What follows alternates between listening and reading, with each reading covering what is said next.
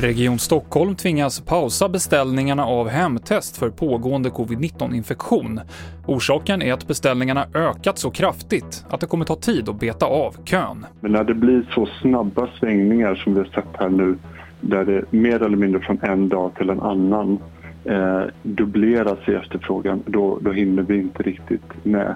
Och då måste vi säkerställa att kapaciteten i första hand går till de eh, medicinskt prioriterade grupperna. Det sa Claes Rut, funktionschef på Karolinska Universitetslaboratoriet, som gör analyserna. En person har anhållits misstänkt för mord på den kvinna som hittades död i Borlänge igår, rapporterar SVT. Hon hittades inomhus i en villa och polisen sa då att det inte gick att utesluta brott.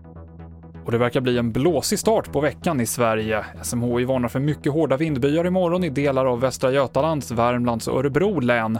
Det innebär att det kan blåsa mellan 21 och 24 meter per sekund. Det är också redan ikväll varning i norra Lapplandsfjällen för hård vind med snödrev eller nederbörd. Och rederiet Vasaline ställer in sina avgångar mellan Umeå och Vasa imorgon. TV4-nyheterna med Mikael Klintevall.